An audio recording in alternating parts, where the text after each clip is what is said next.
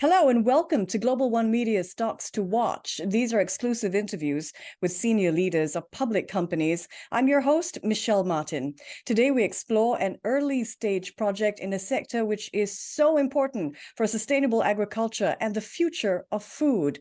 Today I'm joined by Farhad Abasov, Chairman and Director of Millennial Potash Corp, which trades on Canada's TSX Venture Exchange under the ticker MLP, in the US over the counter as MLPNF, and in Frankfurt as X0D. Millennial Potash Corp, the exploration company, is known for their Banio potash project in Gabon, their flagship project. So, what is the potential of potash assets in the context of the global economy and current geopolitical tensions? Let's find out. Welcome, Farhad Abasov. Hi, Michelle. Good to be here. Fantastic to chat with you today. Let's start with an understanding which is at the core of your business. Not many investors might know the need for potash. Why is it so important, particularly for a rapidly growing world?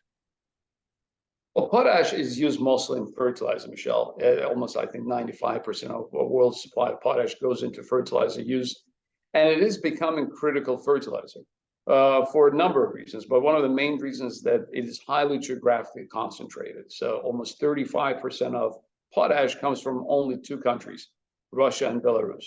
And since the war broke out in Ukraine, both of those countries have come under severe sanctions from various countries, including their potash sectors. So it is important to have new sources of potash, preferably in neutral and more investor-friendly jurisdictions. Hence, our potash project in Gabon is becoming more important uh, for world supply of potash and of course for food security as well.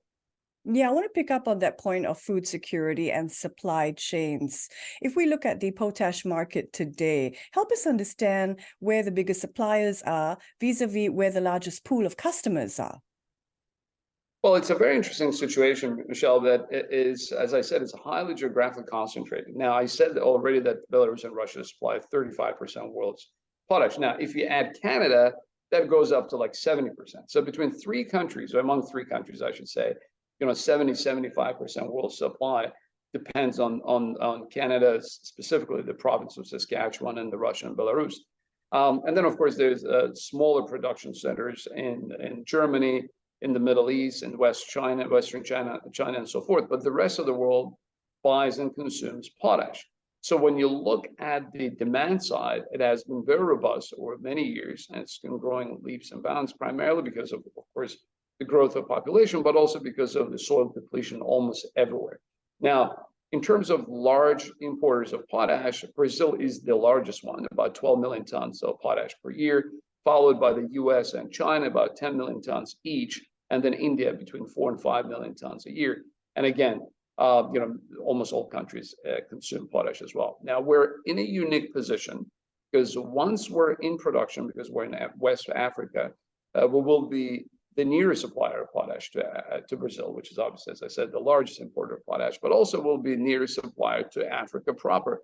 You know, the, continent imports almost about 2 million tons of potash a year, and there's no domestic production there. So it is really critical um, to, to be in a position to supply potash to both South America and, and Africa. You mentioned the proximity factor. What other factors would sustain growth in the market as you see it? Well, the main factor is, of course, the population growth. Um, you know, last year we hit 8 billion people, and obviously that's going to continue growing. And as I mentioned, soil depletion, in other words, even those agricultural lands uh, that use a certain amount of potash before. Now they require more. Um, and another thing is, of course, uh, is you know you, you mentioned that earlier the, the supply chain disruptions. So think about this: a lot of traders, a lot of users as well, have been buying potash again from three countries, as I mentioned, three jurisdictions, and now two of them, significant producers, are, have come under sanctions, and that creates a lot of headache for a lot of again both traders and uh, direct users. So there will be structural changes. Um, but I think, you know, on the demand side, you know, it, will stay very, very strong. So that's exactly why we got involved with potash, because when we get involved with the project as a group, we, actually look at the supply demand dynamics of that particular commodity for the next three to five years. So just, you know, addressing again your question directly, you know, we're looking at about 70-74 million tons of potash Um, um, demand per year today, and is expected to reach about 90 million tons of potash by 2030. It's a really robust demand. Take us to one of your projects, in fact, your flagship, the Banio Potash Project. How does this position your company as a key supplier for the future? And do you have anything to share with investors listening in on its potential capacity? Absolutely, Michelle. Look, I mean, every time we look at the project, we'll look at all the aspects, because you cannot just choose a project based, let's say, on the strength of the geological deposit, because there's so many other factors that come into play, and that all should translate into, if I put it, like, in, in one word or one phrase, it's, you know, low-cost structure. Uh, because they're big operators, as I already mentioned, big producers out of Canada, out of Russia, and Belarus, with very low-cost production centers, and we need to be able to compete with them. So there are quite a few projects out there, potash projects, but they are hampered, constrained in one way or another. Either it's not world-class size project, or they cannot really achieve lower operating costs, or their CapEx is too high, and so forth.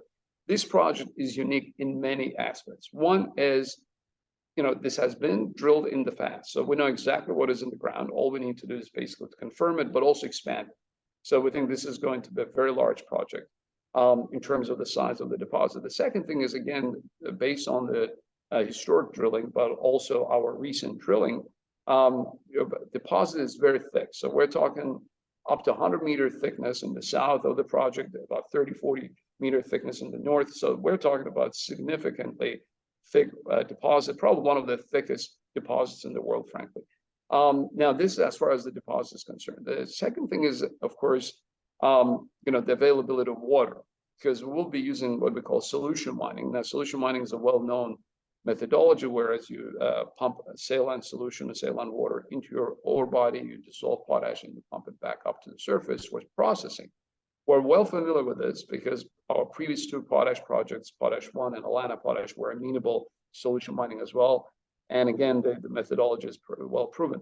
Um, now, for that, we also need access to water, and we're right on the coast, we can use seawater.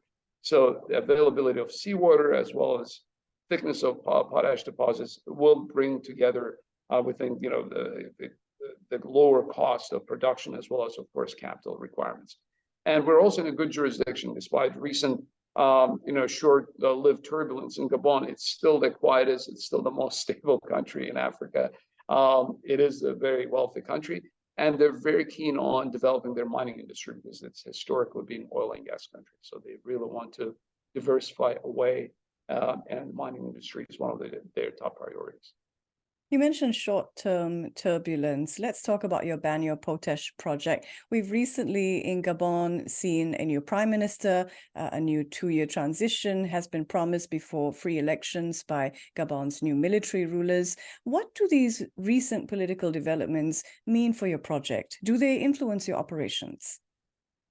Uh, Michelle, they haven't had any impact in terms of actual operations. Of course, it had what we call uh, marketing impact or perception impact, because uh, we're trading in the stock market, so the the stock unfortunately got hit uh, with all the with all the news coming from Gabon. But in terms of its impact on the ground, it's been frankly non-existent, and I'll give you a specific example. Um, during the elections, again, we're talking this in the last two or three weeks, um, during the elections, we continued operating on our project, and then even when the coup was announced, and they introduced uh, and imposed a curfew uh, for a couple of weeks, again, throughout all of those events, we continued operations. Uh, but I should also mention that it wasn't just us who continued operating. Um, all other companies, oil and gas companies, mining operations, all, and there are some large international operations there. On the on the oil and gas side, we've got Total, Shell, many other companies operating. On the mining side, Eramet, which suspended their activities for only a day, and then they immediately resumed their operations. They produce manganese in Gabon. Uh, there's also um, Barrick Gold. Uh, they have exploration project for gold there. There's Fortescue with iron ore projects. So all of these companies continued their operations without any interruption or any disruption.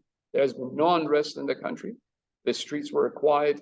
In fact, all our senior management, um, including our CEO, um, was actually in the country during the coup. So my first reaction was, of course, to worry about them. When I called them, they were they were surprised that I was all worked up. So um, so it was very quiet there. Uh, but of course, it will have um, you know impact on how uh, the outside world perceives the country, especially the risk profile of the country.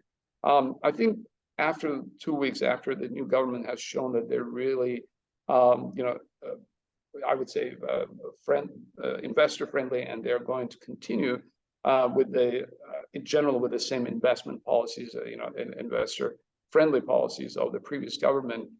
things have quieted down.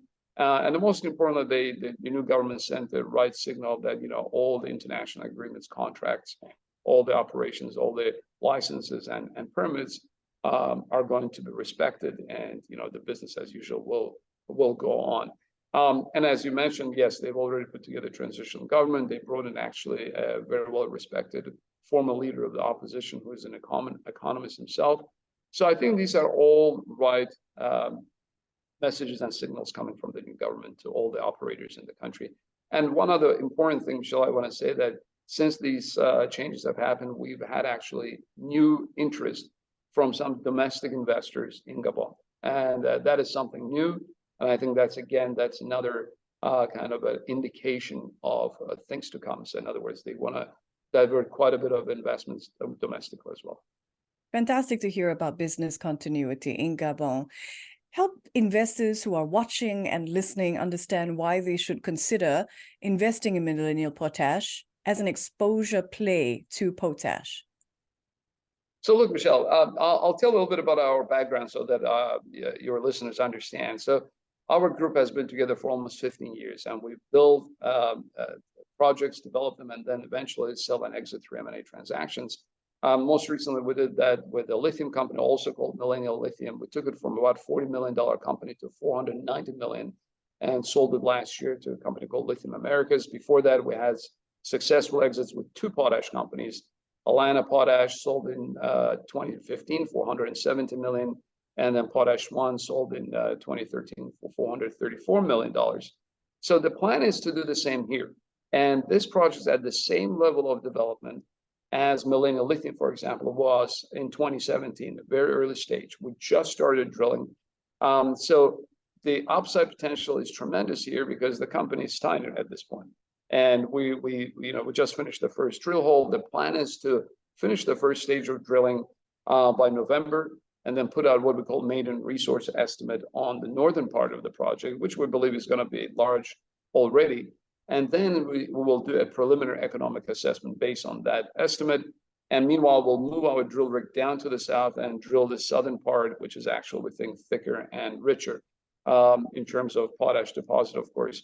Um, and then the PEA should be done by the first quarter of next year, and we'll finish the expanded uh, drilling or expanded uh, uh, resource estimate by the same time as well. So we think in the next two or three months, we're going to have very robust, very positive news coming out of the company. And this is probably the right time to be in it. And of course, from there on, we'll look at our options. Of course, we'll start with the feasibility study next year. We'll do environmental. Um, and we think this is going to be a world-class project in terms of the size of the project, its cost structure, and its location. And I think this is, I mean, whether we're going to sell this company in the next couple of years or we're going to build this ourselves, but this is going to be the next new producer of potash in the next two, three years. Fantastic to hear about the experience of the leadership team as well. We've been looking at Millennial Potash Corp and its exploration activities at its Banio Potash project in Gabon and its potential to be a key player in the global potash market. I'm Michelle Martin speaking today with Farhad Abasov, Chairman and Director of Millennial Potash Corp. Thank you, Farhad. Thanks so much, Michelle.